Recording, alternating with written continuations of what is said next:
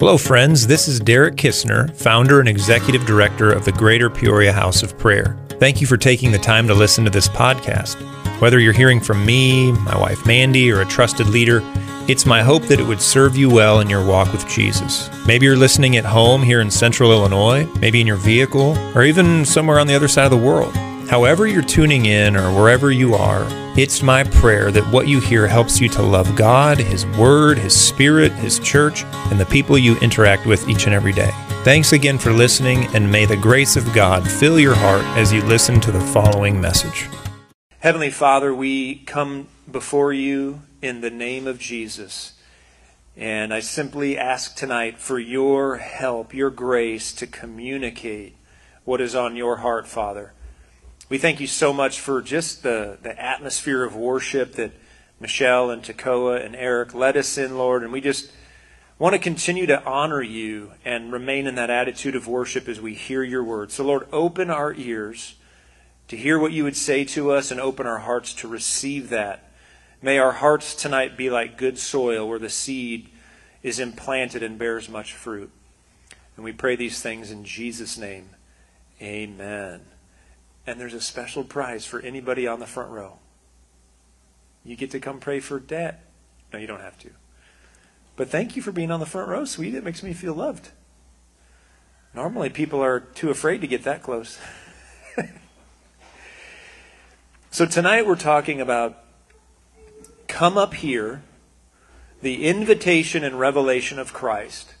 So, if you remember the last time I shared, this is under the introduction. We talked about Jesus when he said, Come to me, and I will give you rest. Come to me. I'm meek and I'm gentle. And we, we unpacked that.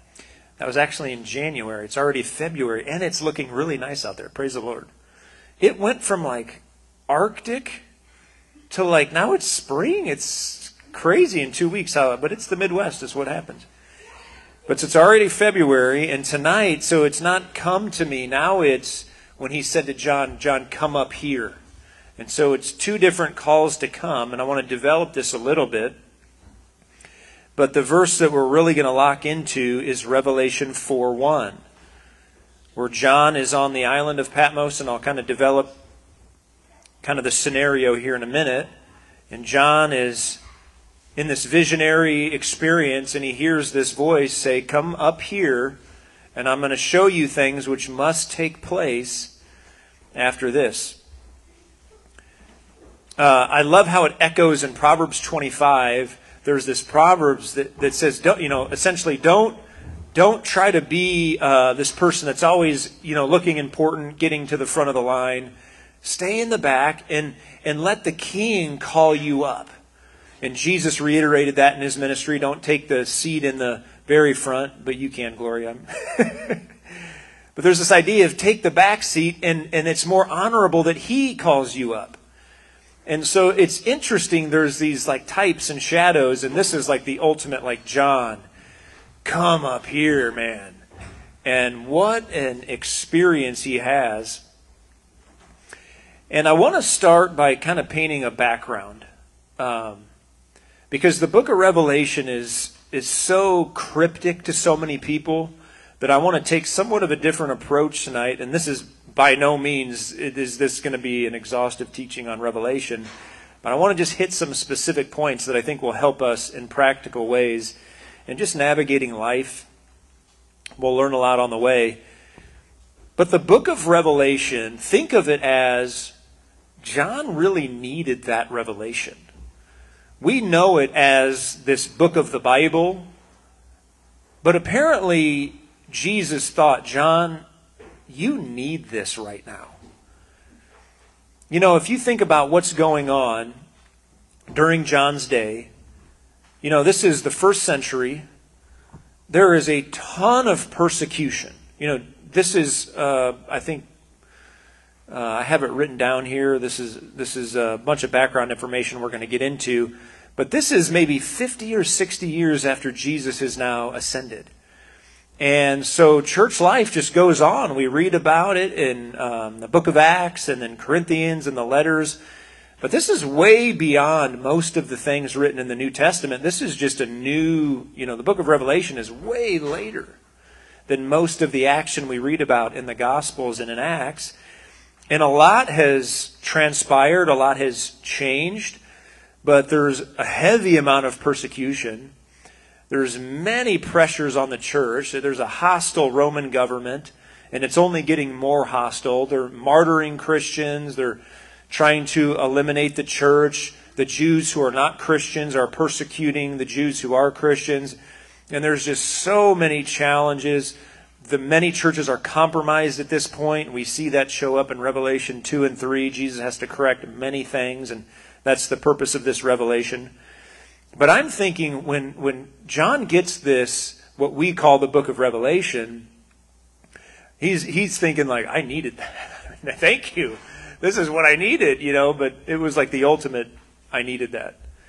But I look at it as like a friend, Jesus, a friend, speaking to his friend. John. And he's saying, John, I know everything that's going on. I know it's been a minute since we've seen each other. So come up here and see what I see. I know that there's pressure. I know there's challenges. I know there's all these things going on that you probably didn't anticipate. So come up here, see from my vantage point, remember what's really going on, um, you know, don't just get fixated with what you can see. Don't don't just fixate on that. But remember that there's something way bigger than than what you're thinking, John. Remember that. And again, John was discipled by Jesus. And we all think, well, if you spent three years with Jesus, you're like automatically just going to kill it in life. Well, not necessarily. I mean, they're, they're, I mean, they all did quite well. We know Judas not so much, but the apostles were successful eventually, but they had so many more challenges than they likely thought they were going to be. And I wrote here under number two of the invitation, it seems, just from what we read in this revelation, it seems that just because John was renowned, we think of him as this renowned apostle, so bold, you know, he's deep friendship with Jesus, he's this apostle, he's this pillar, but yet we see Jesus show up in Revelation 1 and say, John, don't be afraid. Jesus puts his hand on John. John, don't be afraid.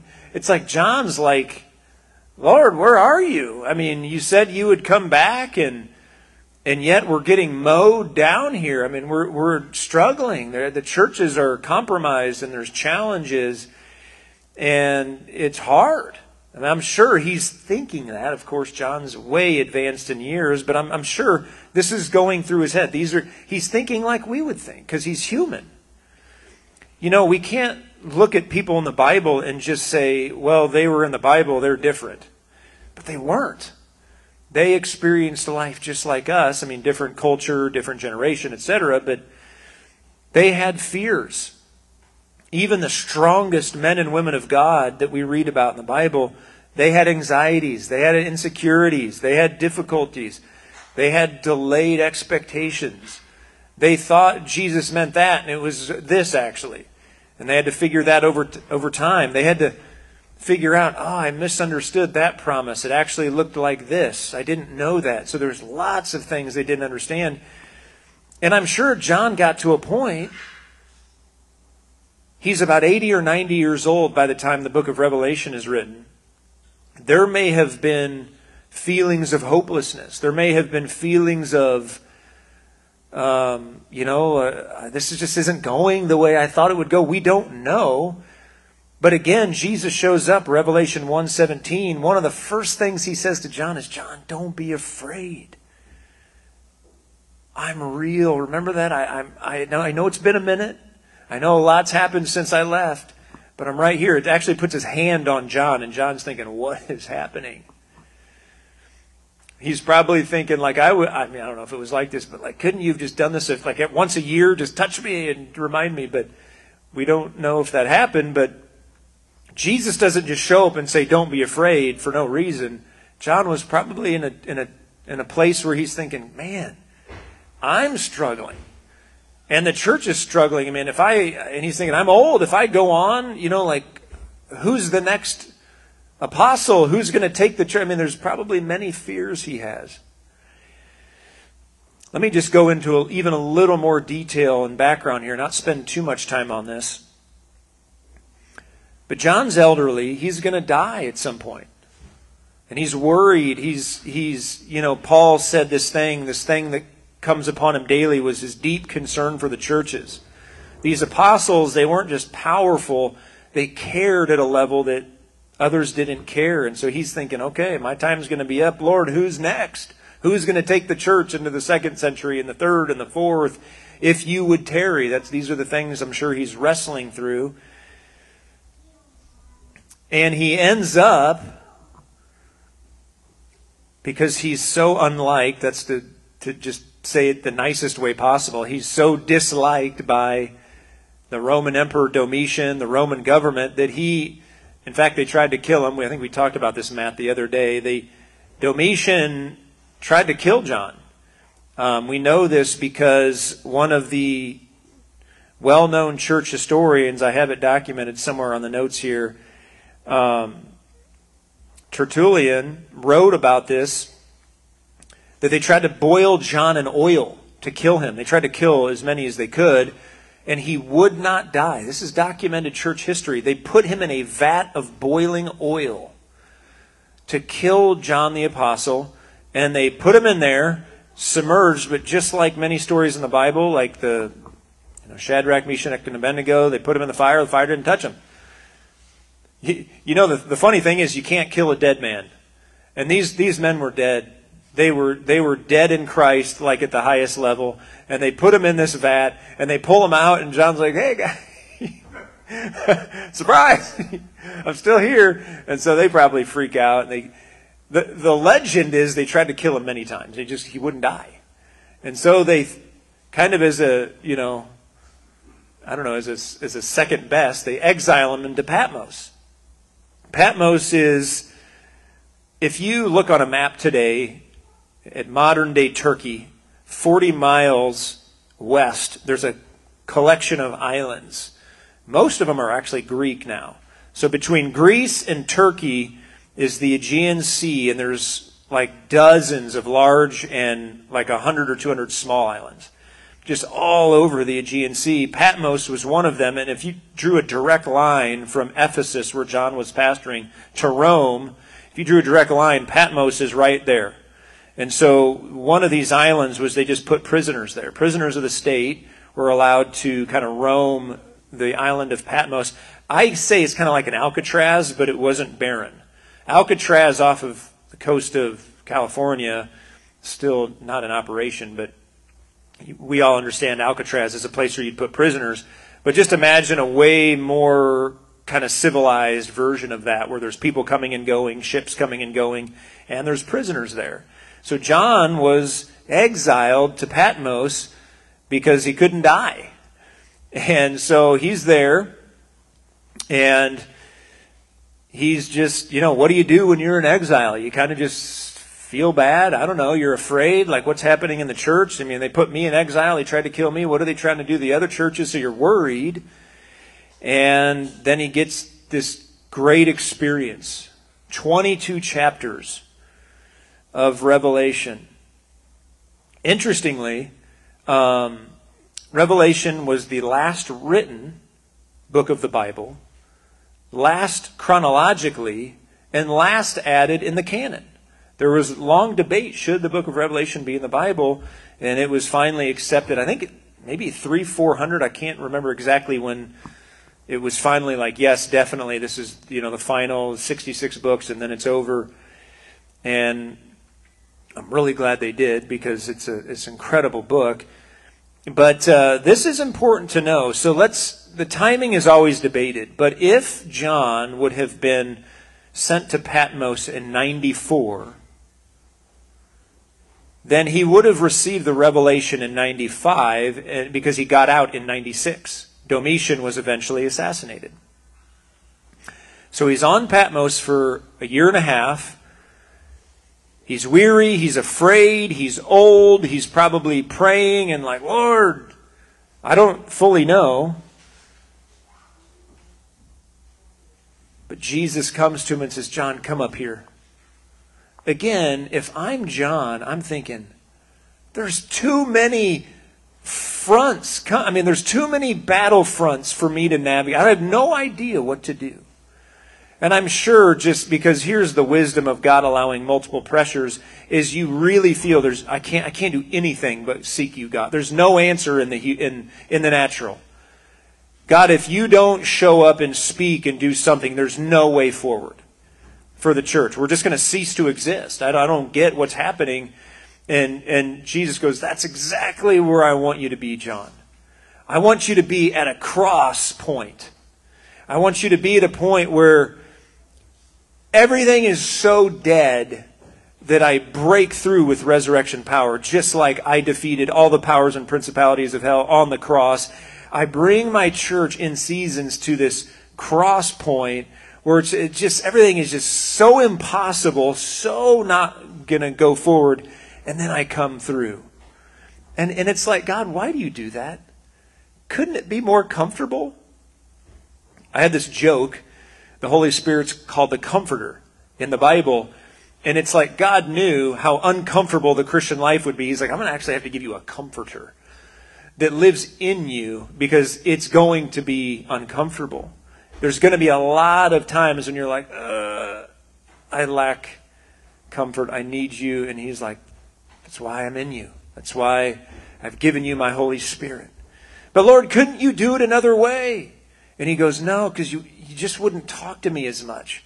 If it was easy, if it was comfortable, if it was kind of like everything is in America, we wouldn't talk.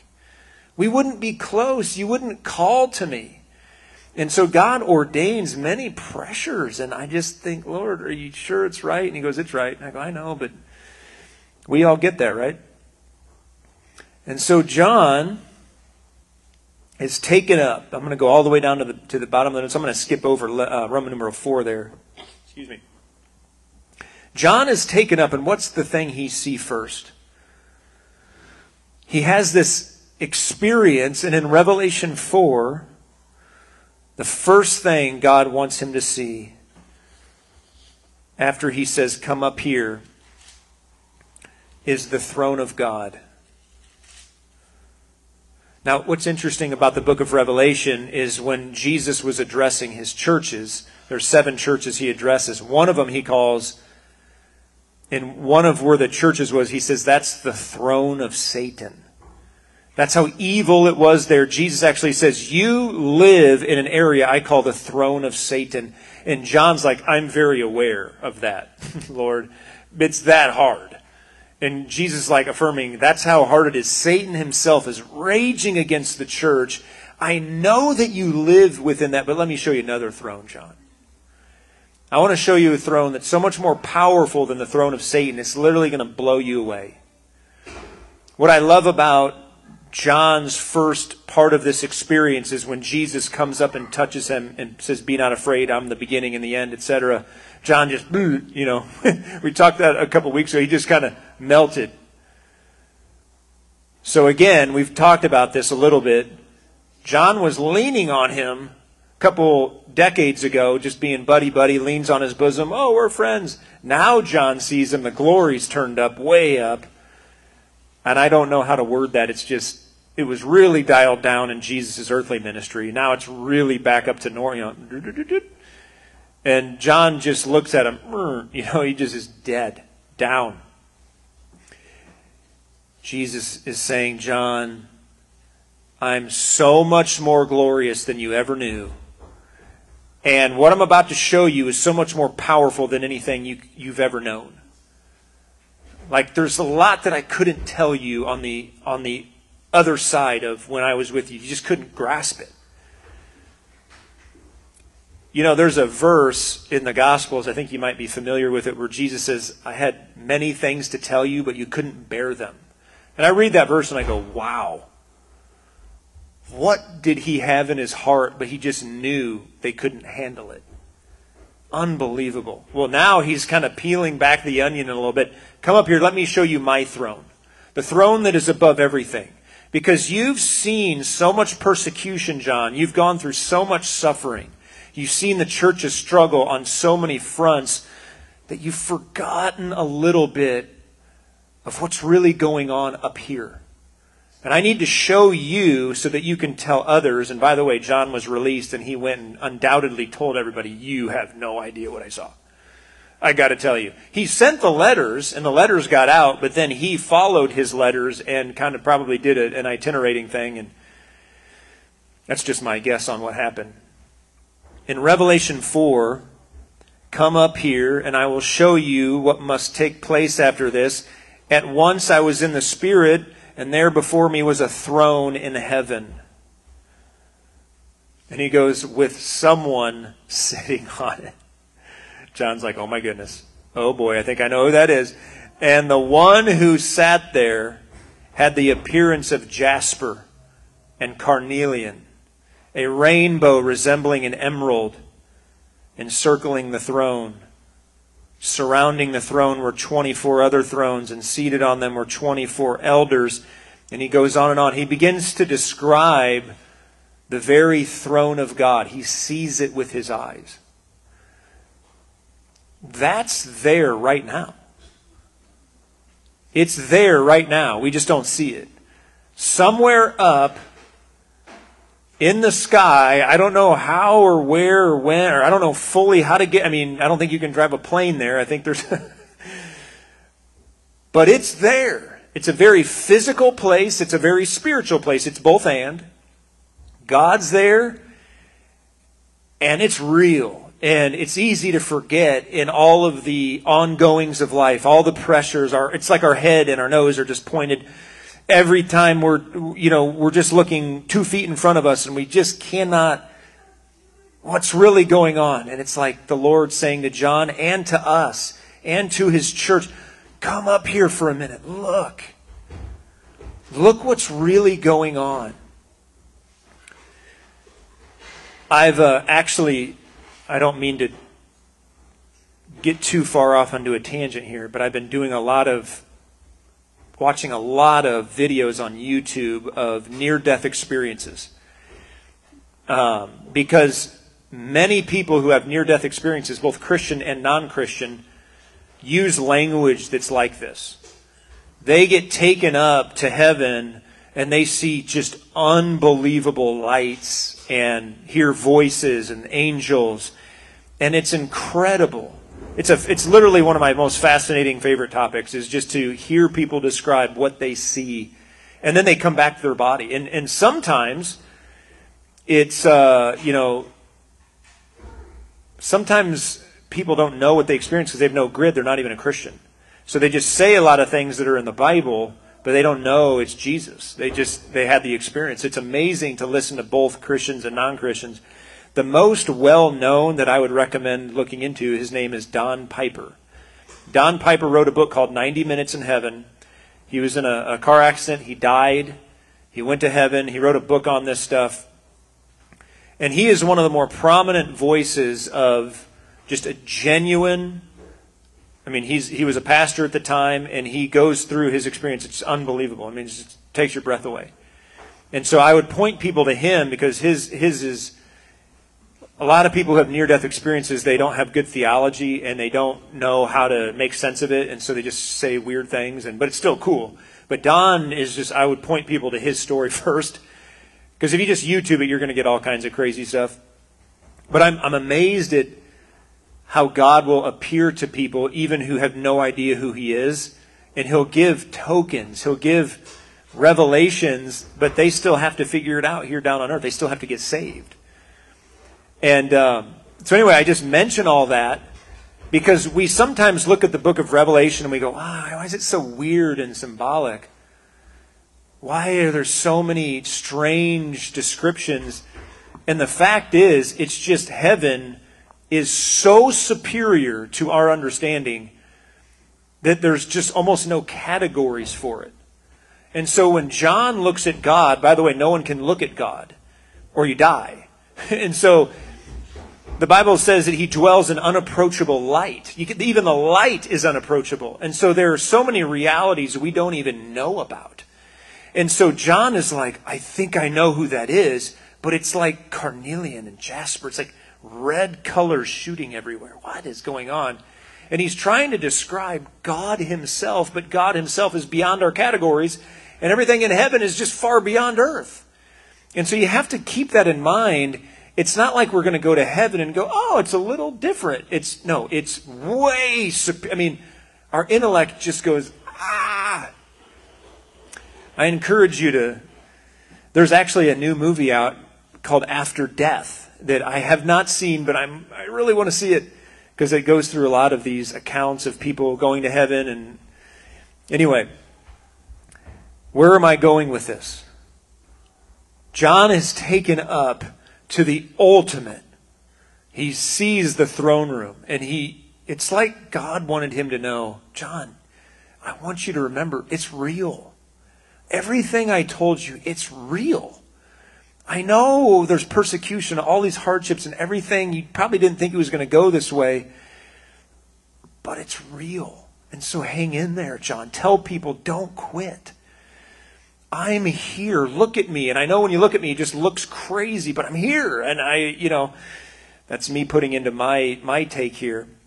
But he really did see the corporate headquarters. I mean, he was taken up. There it is, the control tower. He saw it. And he saw the very place God dwells. He is there. He, the, there is a place and God's there. It's, it's, it's right up there. It's just we don't see him. Our eyes. In fact, in Colossians, what is it, chapter 2 or 3, Paul says, think of things above. Don't just get fixated on here. Think of things up there. Think of things above. Give your heart and your mind. Think about those things. One of the great tragedies of life is we don't think about the next one. We don't think about what's next. We don't think about what's up there. We just get so bogged down and some of it's legitimate. Some of it's just we're going too far with it. God says, come up here. Remember, look up here. We get to read the pictures and imagine it. John was like, I was there. Trust me. And that's why you see John with almost this vehemency. He says, Do not take away from the words in this book. Do not add to it. Do not take away. I was there. I, I really did take great care in documenting this. Him or, or his scribe, there's debate. He, he or a scribe together wrote the book of Revelation on the island of Patmos, sent it out. But he said, I wrote this meticulously. I saw this stuff. It's real. So don't, he says, if you take away or you add, you are cursed, man. so I read that and I go, ooh, not gonna, not gonna take away, John. You got me. So he says, it's, it's real. God's there. Um, I'm sure he was deeply and profoundly impacted by, I mean, he's not just, you know, Don Piper in his testimony, he says he was allowed to go basically up to the gate and then he was sent back. But John is saying, guys, I didn't see the gate. I mean, he did. He saw the walls. Later on, he says he saw the walls. He says, I, I actually saw the throne room. It's like God, for some reason in his kindness, let me see the very center of the center of the Holy of Holies. I looked at God. I mean, there he was. I saw his throne and I saw a being and light and rainbows and angels saying holy. And I just, I, I had no words. But so, I mean, he had a few words. but he just was like, I I'm sure he was just slack jawed. I mean, I, I just, what do you say when you get to heaven? So, this is what he was shown, and this is what we need to remember. It's there, it's real. Sometimes we just need to read the words and imagine, oh my gosh, wow. One of the things that John saw in this experience was not just the throne of God, but the church of God.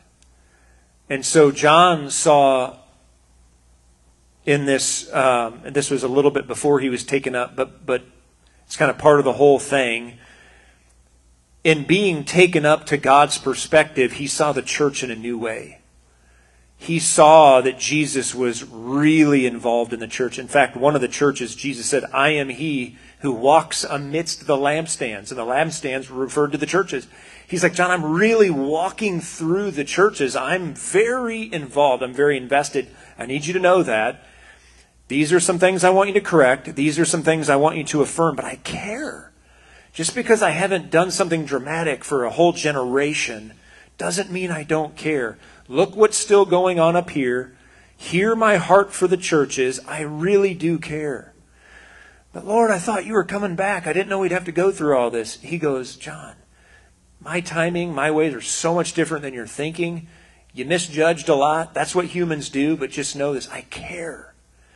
This is why I'm giving you this experience. And I'm sure, like, all the churches got those letters and they're like, yeah, that's exactly what's happening. Thank you. That is definitely from God. And so Jesus, this all-seeing God, he just nailed it. The just greatest prophetic word you could ever give to a church. He gave it to all seven. And so John saw the church of God in a new way. And we see by the end of this revelation, John saw, he understood, this church is not just a church, it's a bride. Jesus loves these people like a bridegroom loves a bride, and he's preparing a wedding feast for them. He's like, it's beyond what you're thinking. It's just incredibly good news that, that we continue to persevere and we continue to. In fact, before I switch to the back here, I just want to say that, that John, in this visionary experience, he understood clearly Jesus has designs on a victorious church. John heard clearly Jesus calling for us to overcome. We are not going to whittle away into fear and then Jesus comes back for the weakest church imaginable. No, he's like, Jesus is calling us higher to be victorious, to overcome. There's many rewards for it. He sees you as a bride. Now rise up and serve him faithfully without compromise. That was what John is saying. Some people have this idea of a church getting weaker and weaker and weaker and more afraid and more afraid, and then uh, we just die out. And then Jesus comes back. No, we're going to be evangelizing the whole earth in holy love. We're going to be overcomers. We're going to be, you know, doing exploits and bringing people to the Lord. And, and there's so much God has planned for his church. And John probably felt corrected. Oh, I mean, I certainly know John felt corrected because the first church he, Jesus sent a note to was the church of Ephesus, which was his church. And he said, John, they've left their first love. You, the apostle, who, you know, you're my friend, you still have to know they haven't they haven't made it like you have in your heart, and, and I need you to fix that. And he's probably like, oh, I'm the apostle of love, and they don't even love you. What? So he felt, and that's another thing about Jesus. You think he would be like, oh, you've tried so much. No correction for you. He shows up and he just blows up John. I mean, in the best way possible. He shows him all these things, but sometimes he, we want him to have like this false compassion, and he just doesn't have it. He just says, John, your church has left their first love, and you're responsible for that. Go fix that. Ooh, okay, Lord, but it's hard. And okay, come up here. I'll show you a few more things, and then go. Uh, we'll end this here in a couple minutes. I know I'm going to go a little, little too long here, but thank you for your patience. The plan of God. This is on the back page. Just a last couple things. So there's the throne of God. There's the church of God that John saw, and then John saw the plan of God. And the plan of God basically spans the whole book of Re- Revelation. God calls John up and he goes, Let me show you what's going to take place, John. I'm going to show you literally just a mind boggling amount of information. I want you to give this to the church. And the book of Revelation doesn't have everything we need to know, but it's a significant amount of information.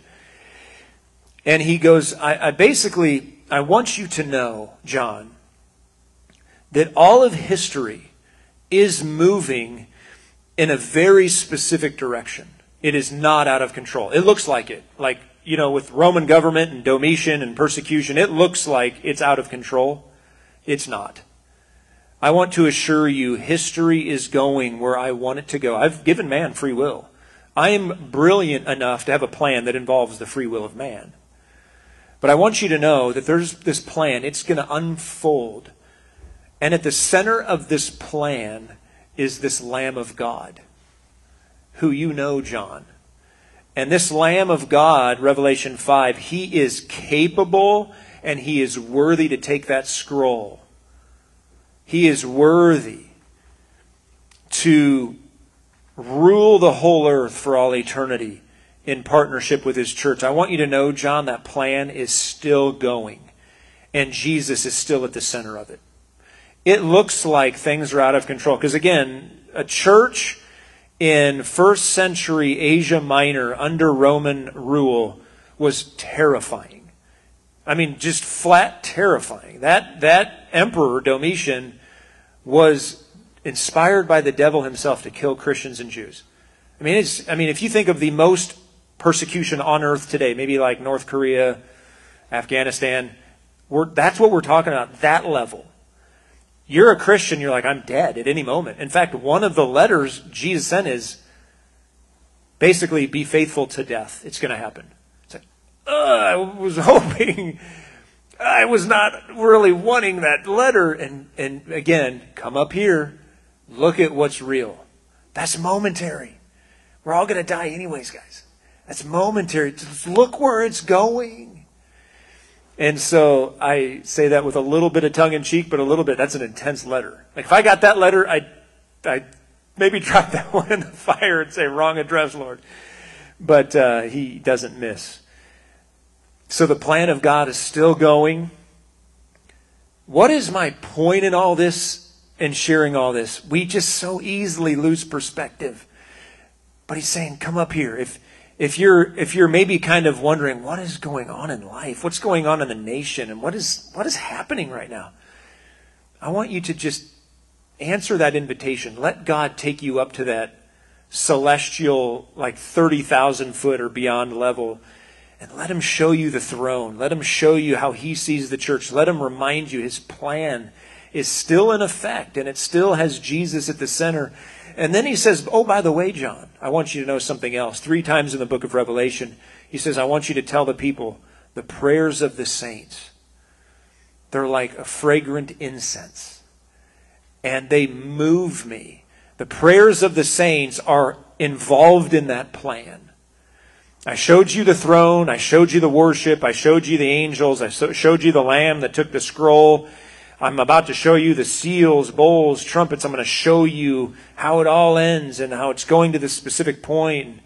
There's a bridegroom and a bride, and it's all going to end in this garden. And, and I want you to remember in all of this, you have a role.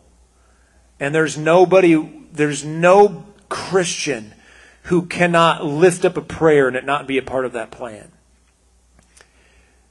There is this, I don't know how to describe it other than to say this, that when we pray, even in a building like this tonight, when the, when the saints on the earth pray, God takes those and he causes them to interact with this plan.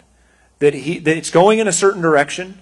It's predetermined, and yet there are so many details where he takes those prayers, he collects them, and he pours them out, and I don't know how that works. But he tips them over, and answers come, and he's like, John, I just want you to know all that prayer, it is precious to me. And it really does affect people and uh, tribes and tongues and nations. It really has a role in this. We could talk about a hundred things John saw. But I felt like tonight we just needed to be reminded of those four things. The throne of God, He's really there. It's there. The church of God, how He sees it, the plan of God, and then how our prayers play a role in that. You know, some people get weary in all the pressures of life. What's the first thing to go? The prayer time, the prayer life. That's the first thing to go. You ask any Christian, like, you're busy. What did you leave out? My time of prayer. It's so easy. And yet, that's the thing, not once, not twice, three times, God affirms. Oh, those prayers, they are meaningful. And there's no condemnation when we miss a prayer time. I mean, I'm not, God's not like, oh, you heathen. He, he's just saying, just remember over and over. When you lift up a simple prayer, Joshua, when he just stood here tonight and prayed for me, only the Lord knows how he moved tonight just because of that one prayer. When the church gathers, coincidences happen because it just, it, it, it kind of like seamlessly is weaved into the plan. And then we're going to get to eternity, and he's going to go, I knew every one of those prayers were going to happen anyway. And we're like, but we didn't know, so we prayed. But he goes, I knew you would pray. And so there's just a mystery to it, but it's a beautiful mystery. So I'll leave you with three words come up here. That's what the Lord would want us to hear tonight. He says, Come to me, I'm gentle, I'm humble. Sometimes we just need to get to that higher elevation and just remember some of these things. So I'll close in prayer and then we'll get together just for a moment here. Father, we are so grateful tonight that you are, as we read tonight, as we heard, you're seated on that throne that John saw. And you're like a carnelian jasper. You're like a, a glowing red stone. There's like light all around you. There's rainbows, angels, creatures crying out, Holy, holy, holy is the Lord God Almighty. Lord, there's so much going on there, and we just ask you, help us to see things as you see them. Remind us. Help us to know what you know, even if in some small way. Help us to see the church like you see the church. Lord, help us to remember that you have a plan and it's going as planned. And help us to be those who pray. Jesus, you taught us in Luke 18 to never quit praying, to never lose heart, but to always pray, knowing that you answer, you avenge, you extend justice, you intervene when we pray day and night. Not a prayer is wasted. They always are a part of your plan.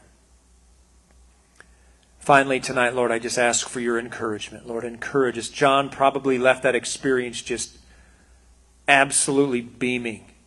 And we just pray in some small way, would we come away from tonight just with a sense of your pleasure, your joy, your encouragement, your exhortation, your edification on our hearts, on our minds, God. And I pray for anyone who will hear this message, anyone tuned in now or, or far into the future, that this would give them strength to continue to persevere, to continue to be a victorious believer who overcomes, knowing you will reward. There will come a day where you reward even the smallest obedience, even that cup of water given to a child. You will never forget. And we thank you for these things in the mighty name of Jesus. Amen. Amen. For more messages like this one, please visit our online teaching library at gphop.org/teachings. If you found this free material helpful in your walk with God, please prayerfully consider a generous donation. To give, please visit gphop.org/donate. That's gphop.org/donate.